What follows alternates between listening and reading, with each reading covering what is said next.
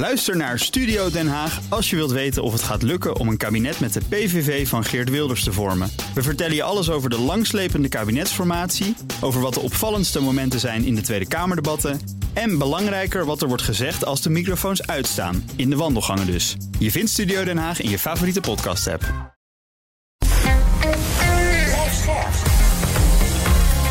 BNR Nieuwsradio. The Big Five. Paul van Liemt. Nederland moet de uitstoot van stikstof de komende jaren drastisch verminderen. Maar dat zien veel boeren helemaal niet zitten. Want na weken van sociale onrust en gesprekken over het stikstofprobleem. komt deze week onderhandelaar Johan Remkes eindelijk met zijn bevindingen. Waarom is stikstof een probleem? En hoe kan het dat boeren en overheid zo tegenover elkaar zijn komen te staan? Hoe kunnen Remkes conclusies bijdragen aan een oplossing die ook juridisch houdbaar is? Ik praat erover met vijf kopstukken in BNS Big Five van het stikstofprobleem. En vandaag is bij me Henk Bleker. Hij is voorzitter van de Nederlandse Melkveehoudersvakbond en voormalig staatssecretaris van Economische Zaken, Landbouw en Innovatie in het kabinet Rutte 1. Welkom. Goedemorgen. Ja, voordat ik het met u ga hebben over het rapport van, uh, van Remkes, uh, wil ik eerst twee dingen van u weten. Even kort en dan gaan we daarna uitgebreid verder praten. De eerste, hoe effectief waren volgens u de protesten van de boeren? Die zijn heel effectief geweest. Um, want we hebben toen op 22 juni in Stroe met elkaar gezegd. Uh, wat er nu op tafel ligt van de kant van het kabinet, dat is totaal geen basis om met het kabinet in gesprek te gaan. Niet met Van der Wal, uh, niet met de, toenmalige minister, niet met minister, minister-president Rutte. Uh, het stond zo ver af van de realiteit, van onze realiteit, dat er geen basis voor een gesprek was. Um, en eigenlijk zijn we op dit moment nog op precies datzelfde punt. Het zal moeten blijken of vandaag, morgen beter gezegd, Remkes met een rapport komt. Uh, wat voor het kabinet aanleiding is om nu werkelijk beweging richting de boeren te maken. En als dat niet gebeurt. Is vandaag een verspreking of heeft u het rapport al gezien? Nee, ik heb het rapport niet gezien. Nee, nee, nee, totaal niet. We zullen dat morgen zien. Uh, morgen zal moeten blijken of, of er een rapport komt op basis van het kabinet kan zeggen van. Uh, en gaat zeggen van wij gaan echt wezenlijk bewegen richting de wensen, de eisen van de boeren. En als dat niet zo is, dan zijn we terug bij 22 juni stroe. Dan, uh, de protesten zijn natuurlijk soms uit de hand gelopen. U zegt dat ze effectief waren. Ik begrijp uw argumenten, maar ja, het is ook uit de hand gelopen. Bijvoorbeeld uh, toen trekkers op de politie inreden. Nou goed, we kennen de hele reeks uh, verhalen natuurlijk. En we kennen de beelden met name, die, die behoorlijk zijn ingeprent in het geheugen. Maar hebt u wakker gelegen van die, die gewelddadige kant van die boerenprotesten? Nou, ik lig vooral wakker van de emotie, de radeloosheid die boeren uh, op dit moment ervaren. En die hun ertoe brengt om heel veel tijd en energie en ook geld te stoppen in protesteren. Want je, je gaat met de trekker op pad, je bent de hele dag weg. Je moet mensen hebben die de, die de koeien voor je melken, die het werk doen op de boerderij. Je verstookt een hoop, hoop benzine en, brandstof. die mensen die zijn terecht woedend en ook soms ten einde raad. Daar heb ik dus begrip voor. En voor zover men zich binnen de kaders van de wet gedraagt, dan zeg ik prima. Uh, daar hebben we de rechtsstaat voor. Je mag protesteren binnen de kaders van de wet. En er is maar één die bepaalt of je over de grenzen van de wet gaat. En dat is de rechter. Dan is het heel belangrijk dat dat rapport aankomt. Er wordt zeer gespannen naar uitgekeken. Niet alleen door de boeren, maar ik zei al eerder uitzendingen: boeren, burgers en buitenlui. We kijken er allemaal naar. Iedereen heeft daarmee te maken. Wat is het belang van het rapport volgens u? Nou, het, is het, het, het rapport uh, is vooral, zal vooral zijn, als ik het uh, goed zie, een boodschap aan het kabinet. Namelijk, hoe kun je uit de impasse komen, de polarisatie, de maatschappelijke polarisatie. Uh, de, de, de, het conflict tussen Den Haag en het hele platteland en de boeren. het ongeloof wat er ook bij heel veel burgers is over de stikstofcrisis aan zich. Hoe kun je uit die bizarre situatie komen? En daar hoop ik dat uh, uh, de heer Remkes aanknopingspunten biedt voor het kabinet. Het kabinet ook de spiegel voorhoudt en de waarheid zegt van. Uh, uh, pas op, beste vrienden en vriendinnen daar in Den Haag. Je hebt een aantal fouten gemaakt. En je zult op een aantal punten anders moeten handelen. richting de boeren en richting de platteland. Ja, en uiteindelijk zal er toch een Salomons oordeel geveld moeten worden. Als u het zo op een rij zet, dan, dan uh, neemt u nog even ons mee in het verhaal. hoe lastig het is natuurlijk om daar überhaupt uh, een, een, goed oordeel over te kunnen vellen. of in ieder geval een goede richting aan te kunnen geven. Heeft ook alles te maken met het vertrouwen in de man zelf. die het rapport voor elkaar heeft gebokst. Namelijk Remkes. het vertrouwen in hem was aanvankelijk niet heel groot. Dat begrijp je ook. Ja. Als je ziet wat allemaal gebeurd is. Hoe is uw vertrouwen in Remkes? Want u kwam natuurlijk veel vaker tegen in uw politieke leven ook, denk ik. Ja, absoluut. Ehm, kijk, je kunt wel zeggen dat uh, de aanwijzing, de benoeming van Remkes... met zijn geschiedenis, met het stikstofadvies wat hij eerder heeft uitgebracht... Uh, terecht heel veel wantrouwen bij boeren heeft uh, gewekt. Maar op een gegeven moment is dat een feit, zo'n benoeming. Uh, en je kunt wel zeggen dat Remkes, of dat, dat Rutte met Remkes wel heel hoog heeft ingezet. Hij heeft niet zomaar even iemand uh, geroepen van uh, zou jij dit eens even willen doen? Het is hoger kan hij niet. Ik heb als grappenderwijs gezegd, je kunt alleen nog naar Willem-Alexander. Verder heb, je hebt Remkes en daarna... je kunt alleen nog naar ja. Bleken. Nee, nee, je hebt, nee, nee, nee, nee, je hebt, je hebt, je hebt, je hebt, je hebt Johan Remkes en daarna, ja. daarna kom je bij Willem-Alexander. Nou, dat is niet mogelijk. Dus Rutte heeft hoog ingezet. en op een gegeven moment moet je dan ja, vertrouwen hebben dat Remkes dat op een objectieve manier doet. Nou, dat moet straks blijken. Maar u hebt dus duidelijk ook wel enig vertrouwen, mag ik het zo omschrijven? Enig vertrouwen in Remkes? Ja, ik heb, wel, ja ik heb wel enig vertrouwen in Remkes. Ik, ik heb geen, geen zicht op de uitkomst, maar ik heb wel enig vertrouwen ja. in Remkes. Want mijn houding is in het algemeen, dat geldt ook voor een nieuwe minister. Um, uh, Hoe heet hij ook alweer, hè? Ja, meneer Piet Adema. Ja, zeker. ja. Dat geldt ook voor een nieuwe minister. Ik vind, ik vind tenzij iemand je in, het, in, in, in, je, in je vorige leven heeft belazerd... Maar alle anderen die zich netjes naar je toe hebben gedragen, die afspraken zijn nagekomen, die geef ik ook in een nieuwe job het vertrouwen. Dus dat geldt voor Remkes, het geldt ook voor Piet Adema. Ja, totdat kent, u, kent u Piet Adema?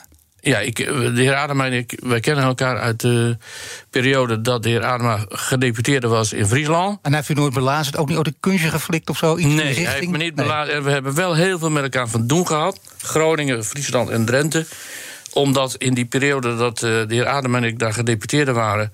Uh, zette het kabinet, toenmalige kabinet een streep door een snelle treinverbinding tussen de Randstad en Groningen. Uh, nou, daar waren we heel boos over. En ook heel terecht. En toen is er hard gestreden voor compensatie. En dat moest een bedrag zijn wat hoger was dan 2 miljard. Dat is ook gelukt. En de heer Adem en ik hebben daar heel veel gezamenlijk over onderhandelen, dan ook richting het kabinet. En maar mag, moest... ik het, mag ik het even, even in machtstermen? U, u denkt daardoor, door dit verleden ook, ik kan hem hebben? Nee hoor. Uh, ik, ik denk dat het een gewoon een hele zakelijke, heldere uh, ja, bestuurder is. Maar je merkt de analyse, iedereen kijkt naar ook de mensen die veel minder van het boerenbedrijf weten als u. En die zeggen dan ja, maar hij staat toch vooral aan de kant van de boeren. Als je even snel naar de cv kijkt, van de bouwers, als je snel naar de cv kijkt, dan heeft minder met de boeren op. Ben ik nou, het eens of maar, maar je kunt in Friesland geen gedeputeerde zijn zonder dat je iets met boeren en met het platteland hebt. Uh, hij is Fries. Uh, uh, ja, Friesland bestaat bij de gratie van het melkveebedrijf. Zo zou je het wel kunnen zeggen. We hebben, de, we hebben het, het, het fantastische Friese fokvee van vroeger, wat in, in, in meer dan 100 landen uh, mensen nu, dit moment nog, van, uh, ja, van, van, van de nakomelingen tenminste, van, uh, van prachtige zuivelproducten voorziet. Dus ja, Friesland is ook melkveehouderij, is ook boeren, is ook podaadappelen, enzovoort, enzovoort. Dus je kunt geen Fries zijn ja, zonder daar iets zonder daar niets mee te hebben. Het wordt nu tijd voor een vraag voor iemand uit Utrecht. Dat is namelijk uh, mijn vorige gast, de hoogleraar uh, Jan-Willem Erisman. U kent hem ook, hoogleraar ja. Milieu en Duurzaamheid aan de Universiteit Leiden. Die had deze vraag voor u. Wordt het nou niet tijd om als uh, melkveehoudersbond... Hè, die toch de grootste aandeel in de stikstofproblematiek heeft... als het gaat om ammoniakemissies... wordt het niet tijd om een deal te sluiten... om gebruik te maken van het geld wat er ligt... en nu te zorgen dat je minimaal 50% emissie reduceert in 2030? Ja, dat is een duidelijke ja. vraag. Uh, met dit kabinet. Duidelijk antwoord ook graag. Ja, duidelijk. Uh, met dit kabinet, met de huidige voorstellen die er nu liggen van het kabinet, uh, zijn wij niet bereid om een deal te sluiten. Wij zijn ook niet bereid om te gaan onderhandelen. Er zal echt iets anders op tafel moeten komen. aan de andere kant, ik weet niet of de heer Eresman op 22 juni in Stroe was. Um, een van de 50.000 uh, protesterende mensen. Maar daar had u kunnen horen dat de, de gezamenlijke belangenorganisaties toen al hebben gezegd dat we zelf aan de slag gaan met innovatie. En dat is ook al, dat is ook al gaande. Uh, we zijn daar ook over in gesprek met, met andere partijen in het bedrijfsleven. Maar innovatie die zo gericht is dat de stikstofuitstoot in 2030 gehalveerd kan zijn? Nou, dat er in ieder geval forse reductie kan plaatsvinden. Uh, dat soort innovaties zijn we verder aan het uh, ja, maar doordenken. Maar in, in, dat, dat, is te weinig. Hè? Je wilde het precies hebben, anders krijg je weer die, die, die Wopke Hoekse achteruit. Nou, het is, het is niet ja, maar, beton gegoten in 2035. Uh, kan ook. Je wilt toch duidelijkheid hebben? Ja, ja maar even richting uh, de heer Eresman. wij laten ons niet verleiden door miljarden in Den Haag. Wij gaan dat zelf doen. Uh, en daar zijn we mee begonnen. Uh, en dat zal ook resultaten opleveren. Dus het verhaal van het uh, planbureau, van de leefomgeving bijvoorbeeld, over de uitverkoop. En uh, dat er gewoon op een andere manier naar gekeken is en dat het niet vrijwillig kan. En dat ze lieten echt duidelijk de opening voor, nou ja, dan kan het ook gedwongen. Dat vindt u een slecht verhaal dan of niet? Nou, uh, het planbureau voor de leefomgeving maakte een goede analyse. Namelijk dat als je als overheid vindt dat er boeren op plekken zitten waar ze beter zouden kunnen worden verplaatst dat je dan niet met grof geweld moet roepen van we hebben een geweldige uitkoopregeling, woest aantrekkelijk, zei de minister. Ja. Uh, of we sluiten de onteigening niet uit. Nou, als je met dat soort dingen begint, dan weet je één ding zeker. Dan gaan de hakken in het zand. Dan gaat er niks gebeuren. Uh, en daar hebben boeren ook groot gelijk in, want ze laten zich niet wegdreigen. Maar wat van belang is dat je per gebied met de boeren die daar zitten en die eventueel wat moeten aanpassen in de bedrijfsvoering of misschien willen verplaatsen. Dat als dat bewezen wordt dat dat bijdraagt aan de oplossing van het probleem in die natuurgebieden, dan ga je mee om tafel en ga je per per gebied, per onderneming ga je afspraken maken. Dat is de manier waarop je het doet. Dat is al 25 jaar lang een succesvolle formule gebleken. Op allerlei, in allerlei provincies is dat zo gedaan. Uh, maar dit kabinet kwam met, uh, met, met een soort van oekase. Uh, het ligt aan de boeren. Het ligt aan de veehouders. We gaan ze uitkopen en als het moet gaan we ze onteigenen. En dat werd allemaal vanuit Den Haag afge afgekondigd als een soort van decreet. Nou, dan kan ik u vertellen, dat kunnen ze nog twee jaar blijven doen, maar dat helpt niks. The Big Five. Paul van Liemt. Ja, nu hoort het, mijn gasten is op dreef. Henk Bleken, voorzitter van de Nederlandse Melkveehoudersvakbond... en voormalig staatssecretaris van Economische Zaken, Landbouw en Innovatie... in kabinet Rutte 1. En nu gaan we even naar het verleden. En dat doen we meestal niet. We kijken naar de toekomst, we willen oplossingen gaan we doen... maar het verleden is wel van belang. U gaat er ook helemaal voor zitten, meneer Bleken, want u kent het verhaal. We hebben u in bijvoorbeeld ja, één ook gezien, stevige discussies. Je kunt, je kunt de toekomst niet, je kunt niet vooruitkijken... als je ook niet naar het verleden hebt gekeken. Nee, dat is een hele mooie filosofische, maar aan de andere kant, het is wel belangrijk toch, denk ik. Ja, doen we, ja, prima hoor. Ja. Want, uh, 2011, u was staatssecretaris van Economische Zaken, Landbouw en Innovatie. Nou, daar komt hij weer, innovatie, daar bent u nog steeds mee bezig. Nederland verkeert in een vergunningsimpasse als het gaat om projecten waarbij stikstof vrijkomt. Stal uitbreiden, weg aanleggen, woonwijk bouwen. Dat kan, komt bijna niet in de buurt van een beschermd natuurgebied. En bij wijze van noodgreep komt Den Haag, dan lijkt me iets heel slims. De programmatische aanpak stikstof. Komt nog een paar keer voorbij, de pas, programmatische aanpak stikstof. Letterlijk ook een, een pragmatisch verhaal eigenlijk, om die vergunningsimpassen te doorbreken. Kunt u iets zeggen over hoe dat tot stand is gekomen? Dat is wel van belang het hele verhaal, denk ik. Nou, wat ook van belang is, denk ik, daarbij is in wat voor uh, tijd leefden we toen. Hè? Dat is, het is ongeveer bedacht, denk ik, in 2008, 2009. De financiële crisis. Ja, we hadden een bankencrisis. Uh, we hadden geweldige werkloosheid. Er werd niet meer geïnvesteerd. De boel lag, Nederland lag op zijn gat de, mensen kunnen zich dat nu niet voorstellen. Maar er waren regio's, gebieden, steden. waar de werkloosheid opliep tot 8 tot 10 procent. Doffe, doffe ellende. En in die situatie uh, wilden wij, wilden, wilden de kabinetten van toen, die wilden die economie weer aan de gang krijgen door te investeren. Zodat zodat bedrijven weer konden investeren. Dat we weer konden investeren in wegen, in waterwegen, in spoorlijnen, in viaducten enzovoort. Even niet op de natuur en de stikstof letten, andere prioriteit op dat moment. Ja, uh, dat, dat moest gebeuren. En toen werd gezegd, zou het dingbaar zijn? En dat is destijds door onder andere de heer Samson... Uh, oorspronkelijk van Greenpeace, later uh, adviseur van meneer Timmermans, dus een, interessante carrière, bedacht van zou die zo kunnen doen dat je als het ware toch vergunningen verstrekt. Maar de stikstof die, uh, die daarmee gemoeid is, dat je als het ware een soort van voorschot neemt op, de, op het natuurherstel wat je in de jaren daarna doet. Dus, nu hoef je nergens op te letten, maar in de toekomst wel. Ja, en ook direct. Hè. Je moet ermee aan de slag. Dus dat was een soort van. Uh, dat heet de programmatische aanpak stikstof. Je accepteert tijdelijk extra stikstofuitstoot. Maar je zegt tegelijkertijd. Wij zullen ook meteen aan de slag gaan met het verbeteren, het sterker maken van die natuurgebieden voor die extra stikstof. En bedacht door Diederik Samson, maar ook Ger Koopmans van het CDA. Koopmans. Henk Bleken was er ook bij betrokken Zeker. op afstand? Nou ja, toen, toen was ik nog eenvoudig gedeputeerde in Groningen. Maar toen ik staatssecretaris werd, toen lag dat op het bureau... en dat werd overgedragen door mevrouw Verburg. En daar ga je dan als opvolger ga je daar verder mee. En daar ben ik ook verder mee gegaan. Want de politieke en maatschappelijke druk was groot om Nederland weer aan het investeren te krijgen. Dan las ik een reconstructie in Trouw, dat is best interessant eigenlijk. Heel veel mensen werden teruggevraagd, wat vond je ervan? Dan denken ze allemaal heel negatief, maar dat deden ze niet. Met heel veel slagen om de armen. Alleen Diederik Samson die zei, nou, dat, hij vond het niet het, allermooiste wat hij ooit gedaan had... terwijl hij in die tijd geprezen werd. De ontzettend scherpzinnige, enorm slimme, superintelligente Diederik Samson... allemaal dat soort, uh, nou ja, laten we zeggen, prachtige bijvoeglijk naamwoorden werden daarvoor gezet. Maar er werd ook gezegd, maar Samson is misschien door een nog slimmer iemand... een beetje in pak genaaid, als ik het even tussen aanhalingstekens mag zeggen. Want uh, tegen hem werd gezegd, ja, maar luister even... als je hier niet mee akkoord gaat, dan kun je ook geen windmolens bouwen... want uh, ja, daar krijg je ook allerlei gedoe mee natuurlijk over stikstofmaatregelen. Ja, dat heb ik allemaal niet zo gevolgd. Ik, ik zat toen nog niet zo in dat circuit. Nou, maar u heeft het ook allemaal gelezen, toch, in de reconstructies. En het is nu wel handig om toch even te weten of dat zo... heeft dat zo gewerkt, dat weet ik niet. of niet? Dat weet ik niet. Ja, het, het, kan raar lopen inderdaad, maar dat, dit weet ik niet. Wat was precies uw rol? U kreeg het op uw bord van uh, mevrouw Verburg. Die had het ook niet makkelijk. Het is altijd ook een hele lastige plek daar. Ja. U werden de boeren vertrouwd toen u daar kwam. U dacht, uh -huh. Men dacht ook volgens mij, dat is er een van ons. Uh -huh. Wat doet u wantrouwig? U denkt, nou komt de rotvraag. Daar heeft u gelijk in, want uh, daar heeft u daarna, ja. bent u daarna hoofdverantwoordelijke geworden... ook van, van een heel moeilijk koppijndossier? Of zegt u, nee, er spelen echt hele andere dingen. De, degenen die geen boer zijn, begrijpen dat nog steeds niet zo goed. Nou, ik denk dat een heleboel mensen uh, blij zijn geweest... dat we een aantal jaren hebben kunnen investeren. Dat er weer werk was in de bouw, in de woningbouw... in de, in de, in de wegenbouw, in de weg- en waterbouw enzovoort.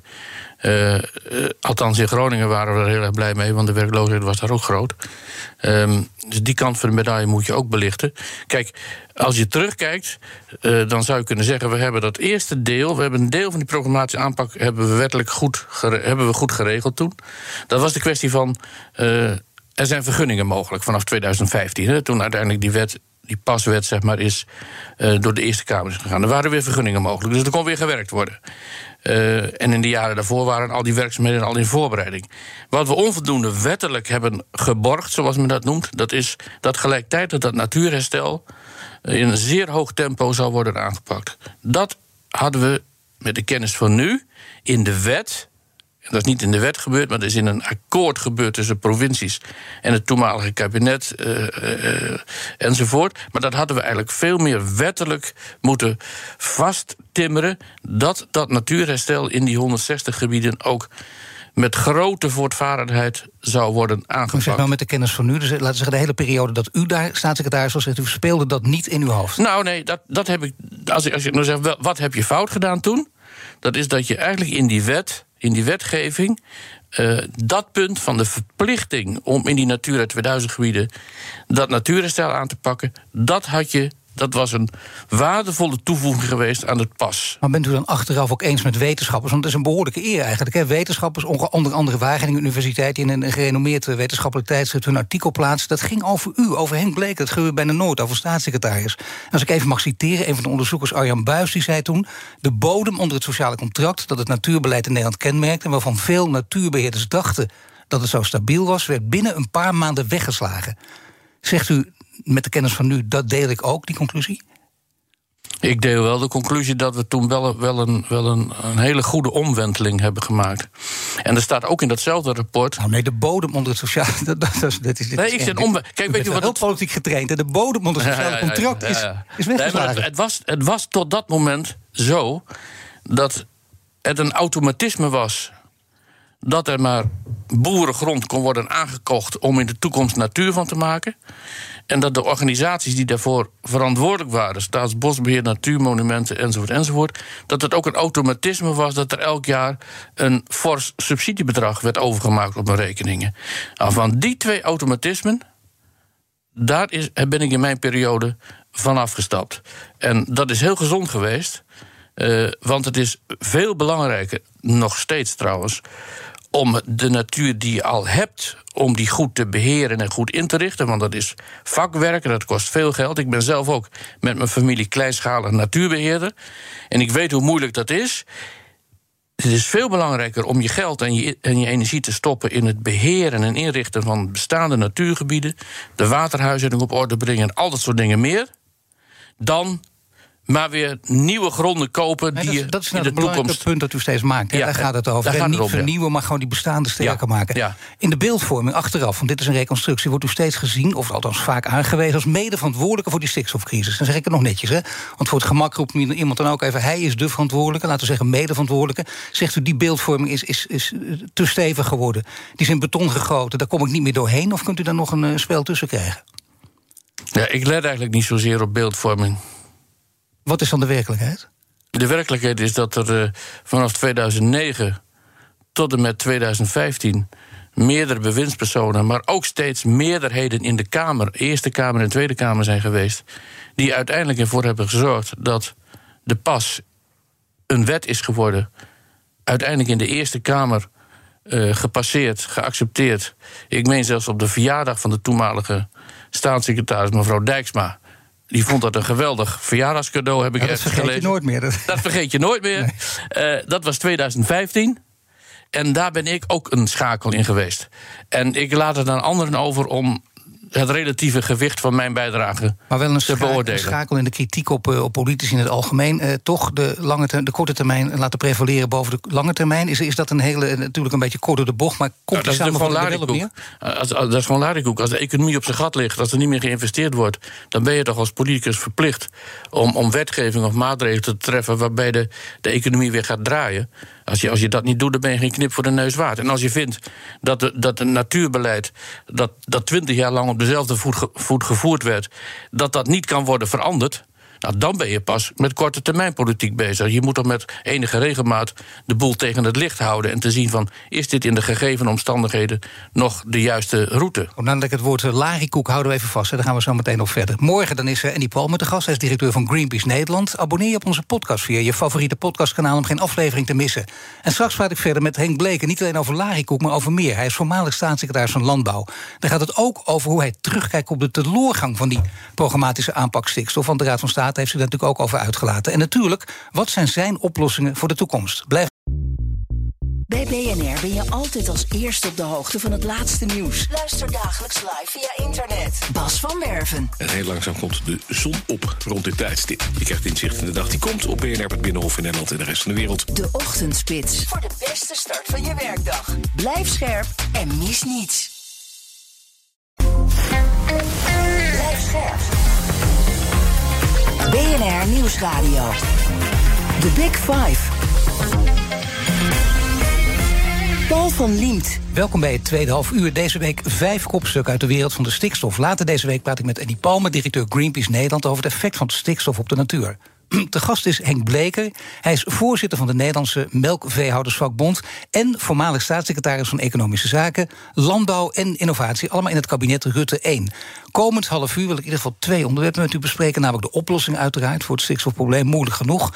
en de kritiek op de passen, die programmatische aanpak stikstof. En laten we met het laatste beginnen. We hebben het er al even over gehad. Het ging eh, even over larikoek, daar moeten we het echt over hebben... als het gaat over lange en korte termijn. Want dat is denk ik de discussie die daar aan onder ten grondslag ligt. Even terug naar 2011, 2012. Er komt de commissie Milieu-effectrapportage. De MER die komt met een adviesrapport... waarin de stikstofproblematiek onder de loep wordt genomen... en alles wijst erop dat de pas uiteindelijk juridisch onhoudbaar zal blijken. Nou, dat juridische aspect, dat komt nu in alle zaken ook in naar boven. Was dat toen ook echt een angel waar overheen gekeken is? Nee, want eh, ik kan me nog herinneren dat ik zelfs een gesprek ge- heb gehad met de vicevoorzitter van de Raad van State. Eh, destijds, ik meen dat het de heer Cenk Willink nog was. Over, over, Nou, de, doe wetge- over de wetgevingsaspecten. Daar moet het van- zeker daarover gegaan zijn. Ja, over de wetgevingsaspecten die verbonden zijn aan onder andere de pas. Eh, en uiteindelijk, eh, als je een, eh, een, een wetsvoorstel aan de Kamer aanbiedt, en dat is door mijn opvolgers, meen ik, gedaan, dan ligt er ook een advies van de Raad van State bij. En als dat advies, ja, dat, dat, dat, daar zijn drie varianten. Het kan op groen staan, het kan op oranje staan en een beetje groen. Het kan op oranje staan en een beetje rood, en het kan op rood staan. Zijn er vier, hè? Eh, nou, de rode ben je de- dan, dan, dan, dan, dan, dan, dan komt het waarschijnlijk niet eens door de kabinetsvergadering. Nee. Dan, dan wordt het niet aangeboden aan de Tweede Kamer. Eh, dan wordt er dus geen wetsvoorstel. Dus het zal ergens, eh, het zal niet een volwaardig, vol CDA-groen kleur zijn geweest, maar het zal ergens groen met een, wat, met een, met een oranje eh, ja, boogje her en der zijn geweest. Dat is het waarschijnlijk Dus geweest. je kunt met gas geven toch gewoon doorrijden. Nou, eh, het staat nog gewoon op groen, ja. Ja. nou ja, daar kwam het op neer. Dat is een belangrijke. Grappig dat u trouwens zegt Groen en CDA. Want uh, CDA, dat is niet meer uw partij. Daar bent u wel heel lang natuurlijk uh, heel nauw bij betrokken geweest. Ook nog voorzitter. Nou, ik ben op mijn achttiende hier... U heeft voor, voor, voor, Democratie gestemd. Dat is het laatste nieuws wat we, wat we naar buiten ja, ik, ik ben ik, Amsterdam, ik ben op mijn achttiende vanuit Groningen in Amsterdam gaan studeren. Ik ben lid geworden van de antirevolutionaire partij. Later opgegaan in het CDA. En ik heb drie jaar geleden heb ik afscheid genomen van het CDA... omdat ik vond dat het CDA een te plattelands en boeronvriendelijk beleid voerde. Uh, ik ben sindsdien partijloos. Ik heb uh, één keer uh, op een andere partij, twee keer in mijn leven op een andere partij gestemd. Namelijk één keer op Joop den Uyl. en één keer op, op Thierry Baudet. en op dit moment sta ik dichter bij het CDA dan drie jaar geleden. Dat is wel verrassend nieuws. Dat betekent over een paar maanden zijn er weer verkiezingen, provinciale staten. Dan wordt het CDA, denkt u, of niet? Nou, dan kijk ik natuurlijk eerst naar de kandidaten. En uh, als dat goede, goede, goede types zijn, dan zou dat best eens kunnen, ja. Maar wat en, is de reden dat u toch een beetje meer die kant op bent geschoven? Nou, ik uh, heb ik ook wel. Te, ik, ik vind. Baudet heeft niet aan de, de Partij Forum voor Democratie. voor mij niet aan de verwachtingen voldaan. Uh, kan met name ook door, door de, ja, de wat bijzondere focus en, uh, en houding ten opzichte van corona. Um, dus ik vond, het, ik vond het jammer, die ontwikkeling bij, bij Forum. Even los van de dingen die daarna allemaal gebeurd zijn, waarvan ik ook zeg van jongens, moet dat nou zo? Nee, dat moet niet zo. Dus daar ben ik wat in teleurgesteld. Uh, en uh, ja, dan kijk je verder rond. Ja, en als je vanaf je achttiende CDA bent geweest, ja, je blijft, je blijft op de blijf je dat ook als je even geen lid meer bent.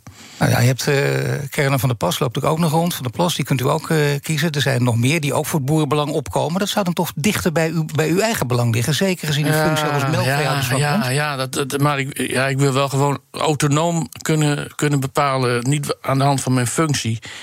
En ik, ik ben misschien ook wel een beetje zo'n recalcitrante man. Altijd ook als kind geweest van... Als iedereen zegt dat het niks is... dan begin ik me af te vragen, is dat wel zo? En dat heb ik nu ook een beetje met het CDA. Het CDA ligt een beetje op de rug. En denk je van ja, maar ho, ho. Is dat nou terecht? Snapt u?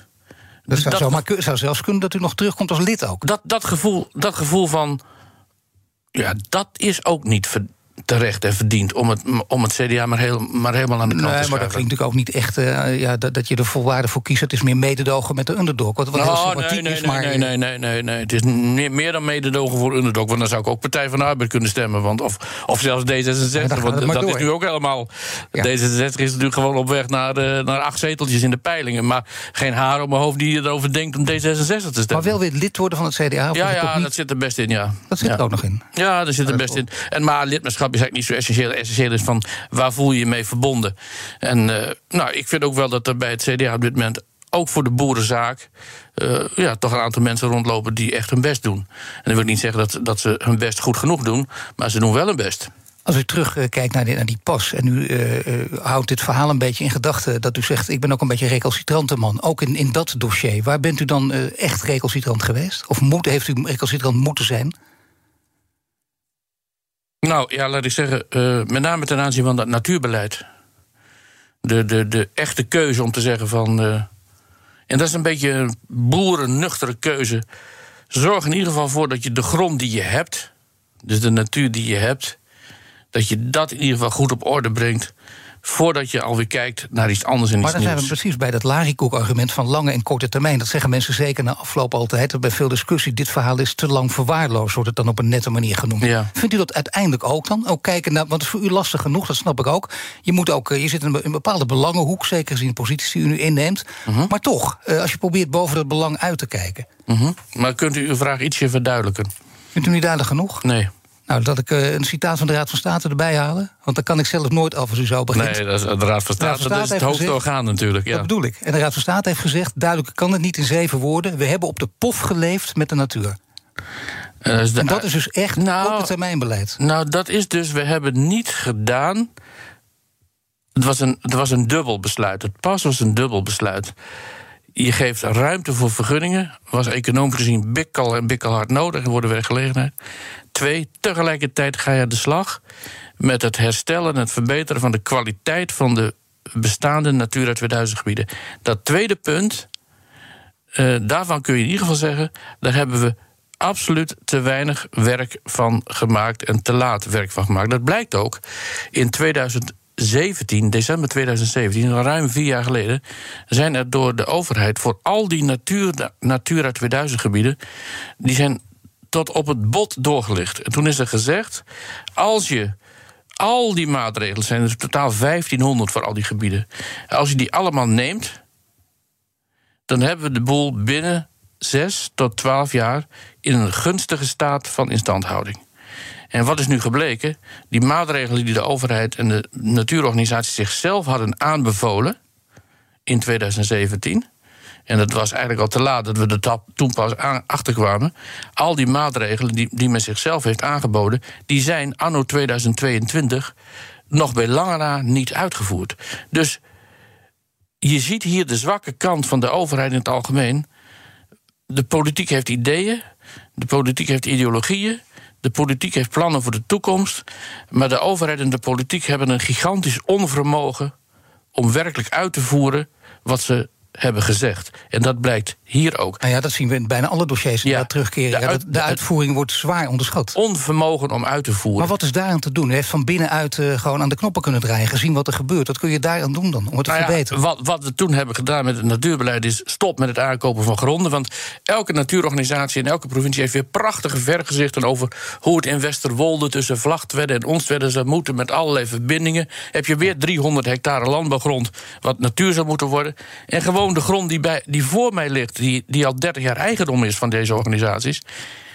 Daar kun je niet aan zien dat het natuur is. Dat wordt nog gewoon verpacht aan de boeren. Dat dat soort dingen gebeuren. Onvermogen om de dingen die je hebt uit te voeren, in te richten, bij te houden, enzovoort. enzovoort. Het is een beetje van, uh, je hebt de eerste verdieping van je huis nog, nog, nog lang niet afgebouwd... en je, gaat, je, gaat een, je denkt dat je een, een dakkapel zetten, moet zetten op de tweede verdieping. Ja, dat is, dat, zo werkt dat niet. Nee, dus je moet op de uitvoering letten, maar ja. dat is ook op de lange termijn... want de Raad van State zegt niet voor niets, we hebben op de pof geleefd met de natuur. Oftewel, je kon ook niet al te lang vooruit blijven schuiven. Ook al was het economisch dan heel erg belangrijk. Altijd zie je die botsende belangen. Ja. Maar daar moet je natuurlijk de oplossing zien te creëren. Ja, en daar, daar vindt, vindt u dat de Raad van State daar gelijk aan had met die uitspraak... of was het sterk overdreven? Nou, de, de, de, nou, ik vind het nogal wat, hè, op de pof leven eh, met de natuur. Ja, dat, met name zo'n orgaan dat zich meestal niet in dit soort bewoordingen uitlaat. Ja, we zijn. We zijn oh, ja, de Raad van State gaat over de eigen woorden. Trouwens, voor zo'n zo'n gewichtig orgaan als de Raad van State is op de pof leven. Ja, is ook een beetje een soort van de inflatie van de, van de terminologie. Want in het algemeen. Uh, de Raad van State, afdeling rechtspraak, die, die spreekt in zorgvuldige juridische termen. Nou ja, maar goed, zullen ze ook heel zorgvuldig bedoeld hebben. Ja, ik denk het ook. Denk het ook. Is dus zo. Uh, maar het punt is, wij hebben met z'n allen onvoldoende werk gemaakt van het tweede deel van het besluit, namelijk. En dat leidt tot de conclusie op de pofleven. Ook Hugo Reitsma vind je in de BNR-app. Superhandig die BNR-app. Je kunt alle programma's live luisteren, breaking nieuwsmeldingen. Je blijft op de hoogte van het laatste zakelijke nieuws. En je vindt er alle BNR-podcasts, waaronder natuurlijk de belangrijkste, Boeken zijn in de wijk. Download nu de gratis BNR-app en blijf scherp. Ja. BNR Nieuwsradio. The Big Five. Paul van Liemt. Je luistert naar BNS Big Five van het stikstofprobleem. Later deze week praat ik met melkveehouder Helene Lansink. Mijn gast is Henk Bleken, voorzitter van de Nederlandse Melkveehoudersvakbond... en voormalig staatssecretaris van Economische Zaken, Landbouw en Innovatie... in kabinet Rutte 1. Nou, de boeren lieten hun woede blijken natuurlijk over het stikstofbeleid... en die protesten. In sommige gevallen zijn ze behoorlijk uit de hand gelopen. U heeft al gezegd, ik begrijp hun woede. Het moet wel binnen de, ja, binnen de grenzen blijven natuurlijk. Met name binnen de grenzen van de wet. Dat is een hele keurige, nette afweging. Maar u heeft er ook bij gestaan bij één of meerdere protesten. En het had natuurlijk allemaal uit de hand kunnen lopen. En voor je het weet, word je daar onderdeel van een enorme malaise. Heeft u ook met boeren gesproken die, laten we zeggen... de radicale vleugel vertegenwoordigen... om ze tot enige rust te maken, of lukt dat niet? Oh jawel, we hebben natuurlijk gesprekken met elkaar... en ik denk dat, het, dat, dat, dat er ja, geen enkele boer bewust de weg op gaat... om, om, om met, met tractoren of wat dan ook om de wet te gaan overtreden. Daar geloof ik helemaal niks van. Uh, ik heb echt hele radicale, stevige, jonge boeren uh, regelmatig aan tafel.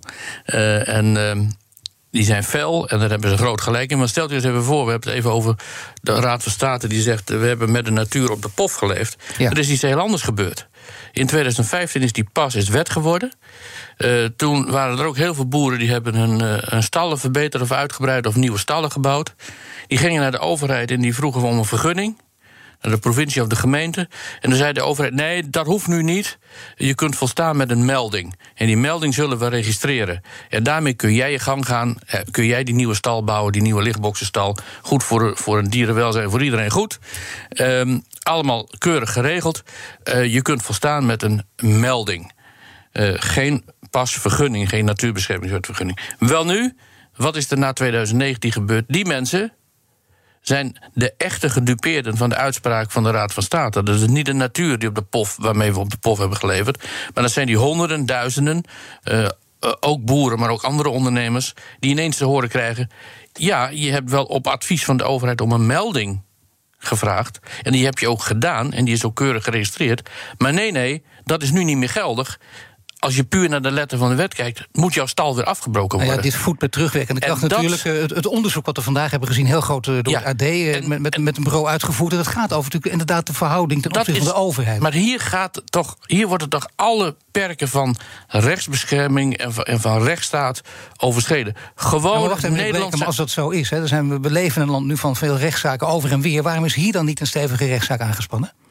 Van, de- kijk, de enige die nu op dit moment hier misbruik van maakt, dat zijn organisaties. eh, nou, ik, weet niet, MOB. Urgenda bedoelt u? eh, MOB, geloof ik, dat is die, de, de club van meneer Vollenbroeks.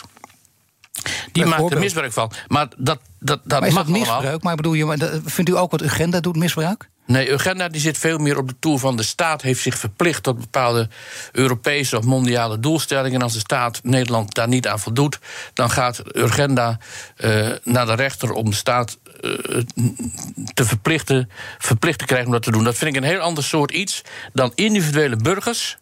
In dit geval aanpakken, want dat gebeurt. Die, de, de stuipen op het, jij, op, op lijf te jagen.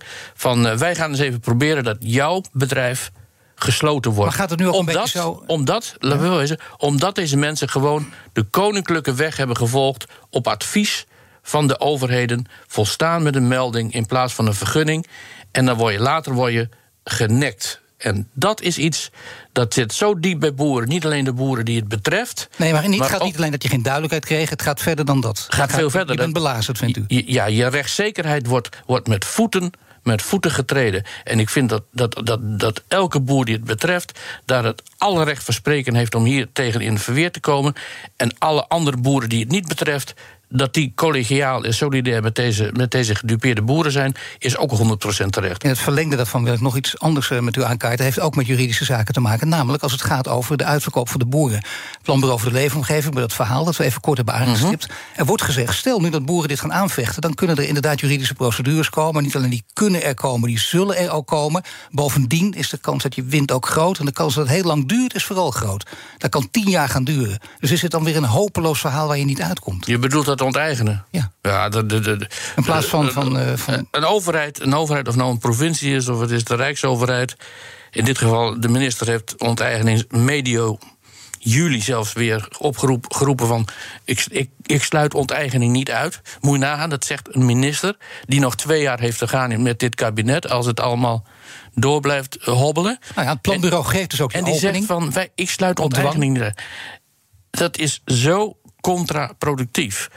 Want A, het is bijna onmogelijk, juridisch gezien, om boeren te onteigenen voor eh, eh, stikstofdoelen.